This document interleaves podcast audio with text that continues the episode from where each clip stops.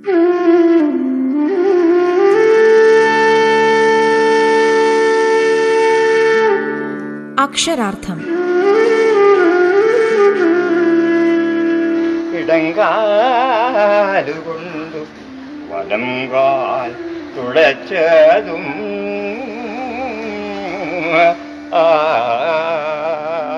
അയ്യപ്പ പണിക്കർ കവിതയുടെ ചാരുരൂപം.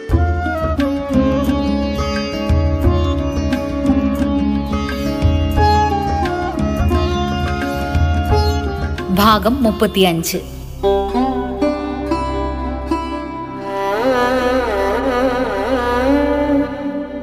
ആധുനിക മലയാള കവിതയ്ക്ക് ഒരു പുതിയ കാലവും ഇടവുമാണ് മലയാളി വായനക്കാർക്ക് അയ്യപ്പ പണിക്കർ പകർന്നു നൽകിയത്.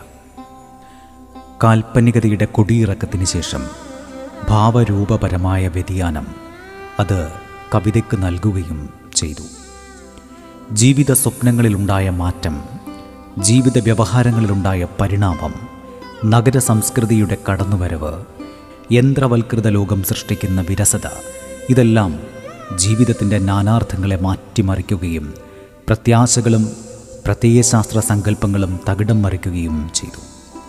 ചിത്രകലയിലും കഥാസാഹിത്യത്തിലുമെല്ലാം ഇത് പരിണാമം സൃഷ്ടിച്ചു. പാശ്ചാത്യ ലോകത്തുണ്ടായ മാറ്റം അതേപടി നമ്മുടെ ജീവിത സാഹചര്യത്തിൽ നിഴലിച്ചിട്ടില്ലെങ്കിൽ പോലും സാഹിത്യത്തിലും കലയിലുമുണ്ടായ ഈ പരിണാമത്തെ ധൈഷണികമായി തന്നെ സ്വീകരിക്കാനും ഉൾക്കൊള്ളാനും കഴിയുകയും ചെയ്തിട്ടുണ്ട്. ഇടിഞ്ഞു പൊളിഞ്ഞ ഈ നൂറ്റാണ്ടിന്റെ പുതിയ ഇതിഹാസങ്ങളുമായി ഒട്ടേറെ കവികൾ മലയാളത്തിലും എഴുതുകയുണ്ടായി. ആയിരത്തി തൊള്ളായിരത്തി അറുപതുകളോടെ മലയാള കവിതയും പതുക്കെ ആധുനികതയുടെ പരിണാമത്തിന് വിധേയമാവുകയായിരുന്നു. തുടക്കത്തിൽ അതൊരു മിന്നർപ്പിണർ പോലെ തന്നെ ചിലരുടെ കവിതകളിൽ ചില ഈരടികളിലൊക്കെ നിഴലിക്കുകയും ചെയ്തു.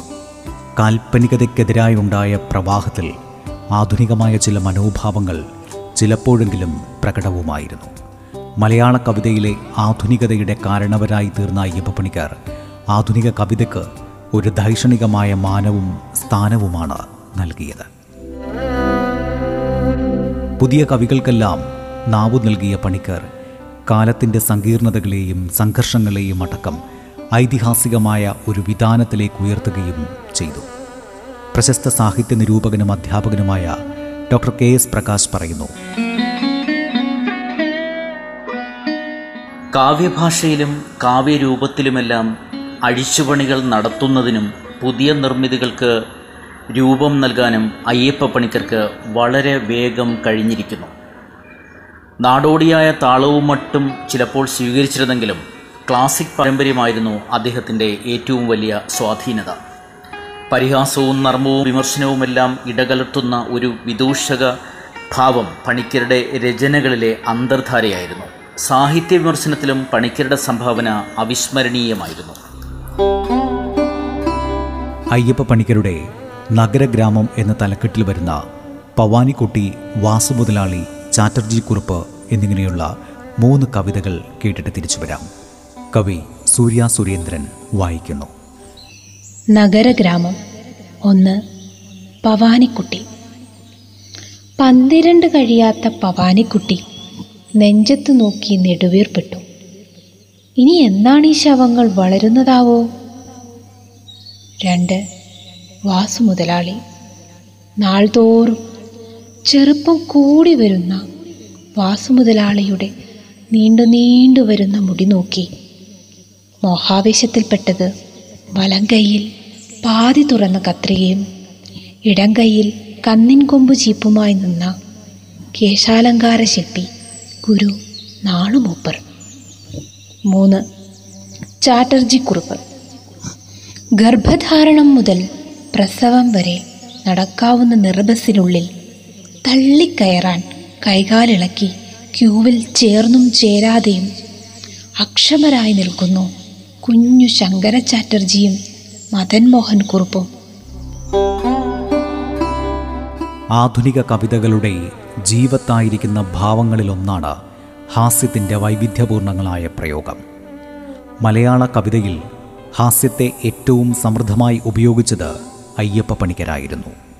സാമൂഹിക വിമർശനത്തിനുള്ള ഏറ്റവും ശക്തമായ ആയുധം ഹാസ്യമാണെന്ന് പണിക്കർ തിരിച്ചറിഞ്ഞിരുന്നു. ആയിരത്തി തൊള്ളായിരത്തി അൻപത്തി ഒന്ന് മുതൽ ആയിരത്തി തൊള്ളായിരത്തി അറുപത്തി ഒൻപത് വരെയുള്ള രചനകളിൽ ഹാസ്യത്തിന്റെ വ്യാപകമായ പ്രയോഗം കാണുന്നില്ലെങ്കിലും ചില കവിതകളിലും പ്രയോഗങ്ങളിലും പിൽക്കാലത്ത് ശക്തമായി തീർന്ന ഈ അപൂർവമായ സിദ്ധിവിശേഷത്തിന്റെ തെളിവുകൾ കാണാനാകും. ഭാർഗവി എന്ന കവിതയിലെ ബസ് യാത്രയിലെ തിരക്ക് വർണിക്കുന്നത് ഇപ്രകാരമാണ്. രണ്ടു രണ്ടുപേർക്കിടയിലൻ ദേഹമില്ലാതായി. പെട്ടെന്നൊന്ന് ഞാൻ ജൃംഭിച്ചപ്പോൾ രണ്ടുപേരില്ലാതായി. ഡ്രൈവർ തൻ മായാജാല കയ്യുകൾ അനങ്ങി. തൻ ജൈവവായുവാൽ കണ്ടക്ടർ ജി തൻ വിസിലൂതി. പണിക്കരുടെ അയ്യർകളി എന്ന കവിതയിലും അദ്ദേഹത്തിന്റെ നർമ്മബോധത്തിന്റെ തിരനോട്ടം കാണാനായി കഴിയും. അതുപോലെ കഴുത എന്ന കവിതയിൽ തണ്ണിയടിച്ച ശങ്കരൻ ചൂട്ടുകറ്റയുമായി പാലത്തിൽ കയറുന്നതിന്റെയും വീഴുന്നതിന്റെയും ചിത്രം താളാത്മകമാകുന്നത് ഏറെ ചിരിയുണർത്തുന്ന ഒരു സന്ദർഭമാണ്. ശങ്കരൻ എന്നൊരു കിങ്കരനൊരു നാൾ പെണ്ണുകെട്ടിനായി തണ്ണിയടിച്ചു. തണ്ണി ചെന്ന വഴി തലയിൽ കയറി കണ്ണുനീരിൽ അവനെ കഴുകിച്ചു. ഉണ്ടു ശങ്കര ഒരു കാൽ വച്ചു. ഇല്ല ശങ്കര മറുകാൽ വച്ചു. തിത്തിത്തത്തിത്ത തത്തിത്തിത്തിത്തോ തിദ്ദത്തി തോ. ആയിരത്തി തൊള്ളായിരത്തി എഴുപത് മുതലുള്ള രചനകളിലായിരുന്നു ഹാസ്യത്തിന്റെ അതിരൂക്ഷവും വ്യത്യസ്തവുമായ പ്രയോഗങ്ങൾ പിറന്നു വീഴുന്നത്. അധോവായുവിൽ ആശ്വാസം കണ്ടെത്തുന്ന മഹാമുനി കുരിയാള മുച്ചുവിട്ടൂച്ചുവിട്ടൊപ്പം മുഞ്ഞികൂർപ്പിച്ചു മുഞ്ഞികൂർപ്പിച്ചു നീട്ടിയ കുഞ്ഞേരി പാരച്ചൂട്ട് പരമേശ്വരൻ അമ്പലത്തിണ്ണയിൽ ആഭാസം കാട്ടിയ കേശവൻ ഞൊണ്ടി മാധവി വിക്കിക്കേറുന്ന ശേഖരൻ മേൽശാന്തിയുടെ ചെണ്ടകൊട്ട് താറുമാറാക്കിയ നാണം കോർക്കുന്ന വാരസ്യാർ അമ്പതാണ്ടുകൾ പൂജിച്ച ബ്രഹ്മചര്യ മഹാഘടം തട്ടിപ്പൊട്ടിച്ച കേശവൻ. അയാളോടൊത്ത് ആൽത്തറക്കോവിലിൽ അശുദ്ധം ചേർത്ത ശങ്കരൻ എന്നിങ്ങനെ ജീവിത വൈചിത്ര്യങ്ങളുടെ നേർമുഖങ്ങളാണ് അയ്യപ്പ പണിക്കർ നമുക്കായി കാണിച്ചു തരുന്നത്.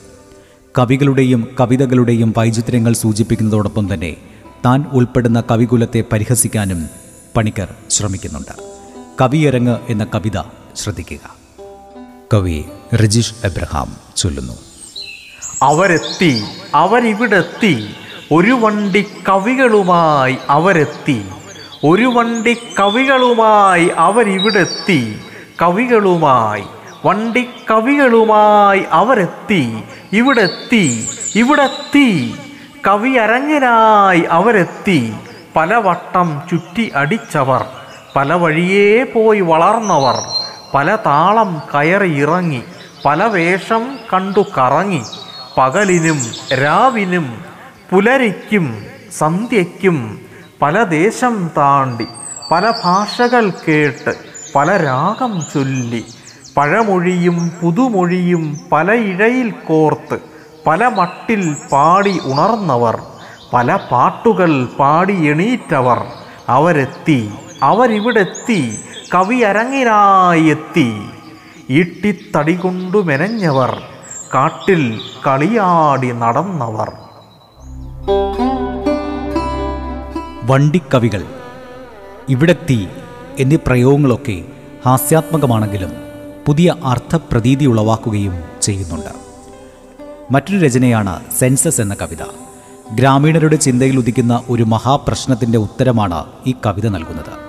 കിരികിരം പഞ്ചായത്ത് ഓഫീസിന്റെ മുറ്റത്ത് എലിവാലൻ ഔസേപ്പാണ് ചോദ്യങ്ങളുടെ വെടി പൊട്ടിച്ചുകൊണ്ട് രംഗത്തു വരുന്നത്. സെൻസസ് എന്ന കവിതയിലെ ആദ്യഭാഗം കേട്ടിട്ട് തിരിച്ചു വരാം. സുമ ചൊല്ലുന്നു. ജനസംഖ്യ കൂടുവാൻ എന്താണു കാരണം? ചുണയുള്ളോരുണ്ടെങ്കിൽ ചൊല്ലിക്കോളിൻ. കിരുകീരം പഞ്ചായത്താപ്പീസിൽ ഔസേപ്പു തുരുതൂരെ ചോദ്യത്തിൻ വെടിപൊട്ടിച്ചു. അതു കേൾക്കെ പഞ്ചായത്ത് അംഗങ്ങളെല്ലാരും കുതുകത്താൽ വാൽ പൊക്കിയടുത്തു കൂടി. ചിറകോട്ടിച്ചിരി കോർത്തോ ചോദ്യത്തിനുടക്കിട്ടു ഉണ്ടേലി വിളയിൽ കുഞ്ഞേലിയൂറക്കെ ചൊല്ലി. പെരുകാലനൗസേപ്പെ തന്നെപ്പോലൊരു രാത്രിയിൽ ഒരു വീട്ടിൽ ഉറങ്ങാത്തോരൊരു കാരണം. കുഞ്ഞേലി വിളക്കത്തു കുഞ്ചുള്ള ഒരത്താഴം കുഞ്ഞേലിക്കിതിലൊന്നും കൂട്ടില്ലല്ലോ. ഈശോ കുഞ്ഞേലി പരിശുദ്ധ പരമശുദ്ധ. അക്ഷരാർത്ഥം ഇടവേളയ്ക്കു ശേഷം തുടരും. റേഡിയോ കേരളയിൽ നിങ്ങൾ കേട്ടുകൊണ്ടിരിക്കുന്നത് അക്ഷരാർത്ഥം. ഹോമിയോപ്പതി അടിച്ച് അതിൽ നിന്നൊരു ഗുളിക കഴിച്ചുകൊണ്ട് കുഞ്ഞു വൈദ്യൻ പറഞ്ഞു സെൻസസിലെ അടുത്ത ഭാഗം. സുമയുടെ ശബ്ദം.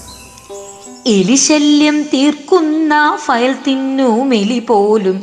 ചെവിയോർത്തു ജനസംഖ്യ എലിക്കും പ്രശ്നം. ഹോമിയോ പൊതിയഴിച്ചതിലൊരു ഗുളിക തിന്നാ വഴി വരികയായി കുഞ്ഞൻ വൈദ്യൻ. ജനസംഖ്യ കൂടുവാൻ ഒന്നുണ്ടു കാരണം ശരിയായ കാരണം ഞാൻ പറയാം. നാടാകെ അലോപ്പതി ക്ലിക്കിന്റെ ക്ലിനിക്കായി ഇന്നാരും എന്റെ അരികത്തു വരാതെയായി. ഞാനും എൻ ഗുളികനും കൂടെ വിചാരിച്ചാൽ നൂനം ജനസംഖ്യ കുറയ്ക്കാൻ പറ്റും പിന്നെ മരണ നിരക്കൽപ്പം കൂട്ടാൻ പറ്റും. പൊടുന്നനെയുള്ള വൈദ്യരുടെ ഈ ഒരു ഉത്തരം കേട്ടപ്പോൾ തന്നെ കൂടെ നിന്നവർ പൊട്ടിച്ചിരിക്കാനായി തുടങ്ങി. അതിലൊരുവളായ വൈറ്റാട്ടിയായ കിഴവി പറയുന്നു അതു കേൾക്കേ ചിരി പൊത്തി തലയാട്ടി വയറ്റാട്ടി കിഴവിയോരു വട്ടം വെച്ചിങ്ങനെ പാടി. ജനസംഖ്യ കൂടുവാൻ കാരണം സെൻസസ് ആണ്. അതു പിന്നി ഔസേപ്പി അറിഞ്ഞും കൂടെ. പതുപത്തു കൊല്ലങ്ങൾ അടുപ്പത്തു കയറുമ്പോൾ ജനസംഖ്യ ചൂടായി തിളയ്ക്കുമല്ലോ. അതുകൊണ്ട് കാനേഷു മാരി മഹാമാരി. അവളാണ് ഈ ജനസംഖ്യയ്ക്കൊരു കാരണം.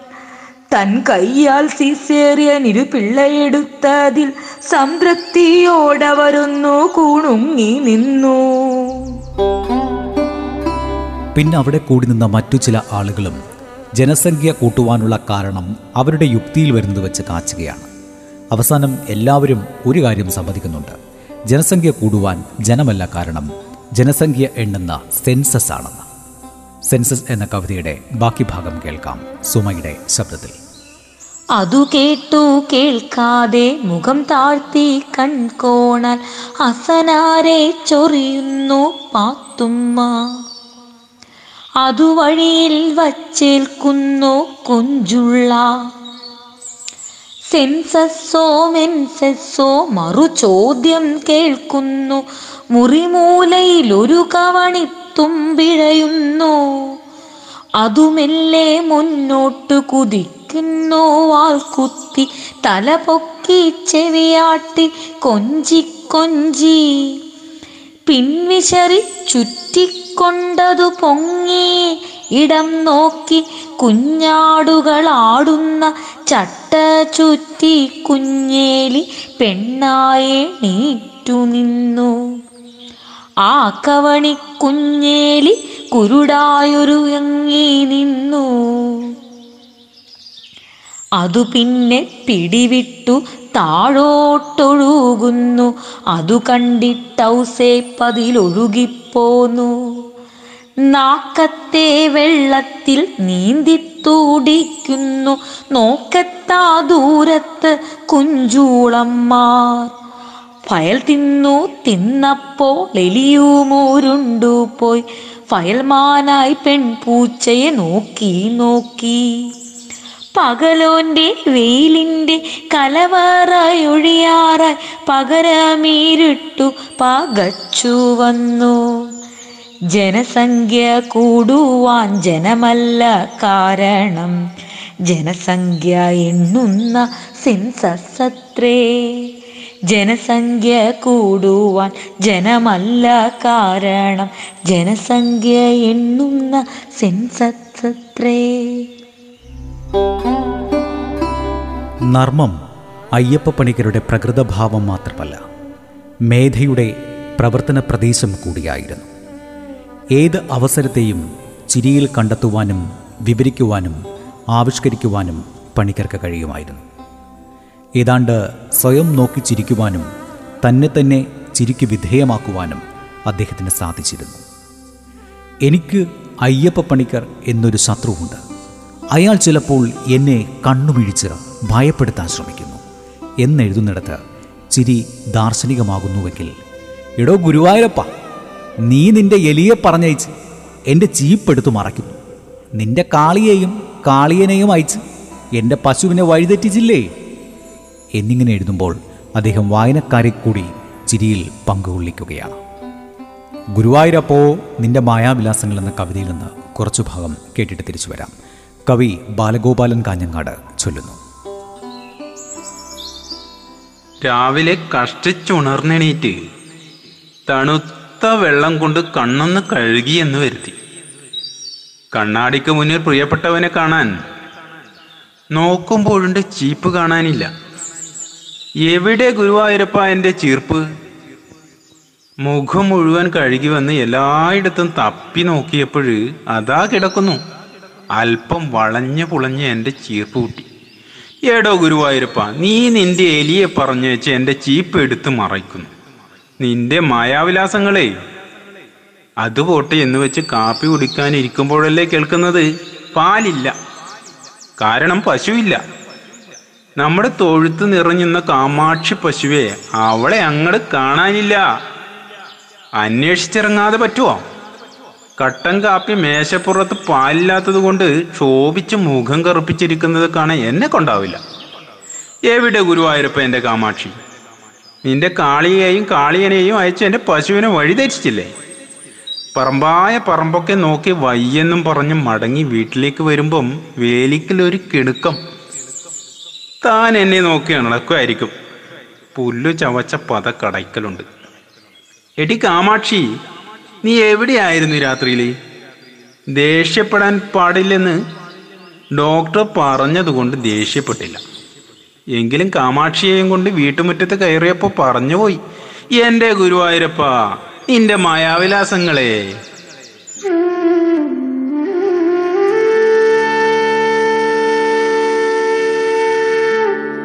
അക്ഷരാർത്ഥം.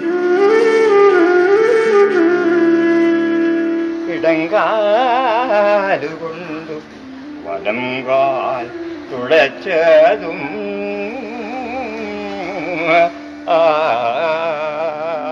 അയ്യപ്പ പണിക്കർ കവിതയുടെ ചാരുരൂപം. രചന പി എൽ വിജയകുമാർ. ശബ്ദസാന്നിധ്യം ഹിഷാം അബ്ദുൽ സലാം ഗായത്രി ശബ്ദമിശ്രണം ഡേവിസ് ആന്റണി അവതരണം ആഖ്യാനം ഉണ്ണി പ്രശാന്ത്.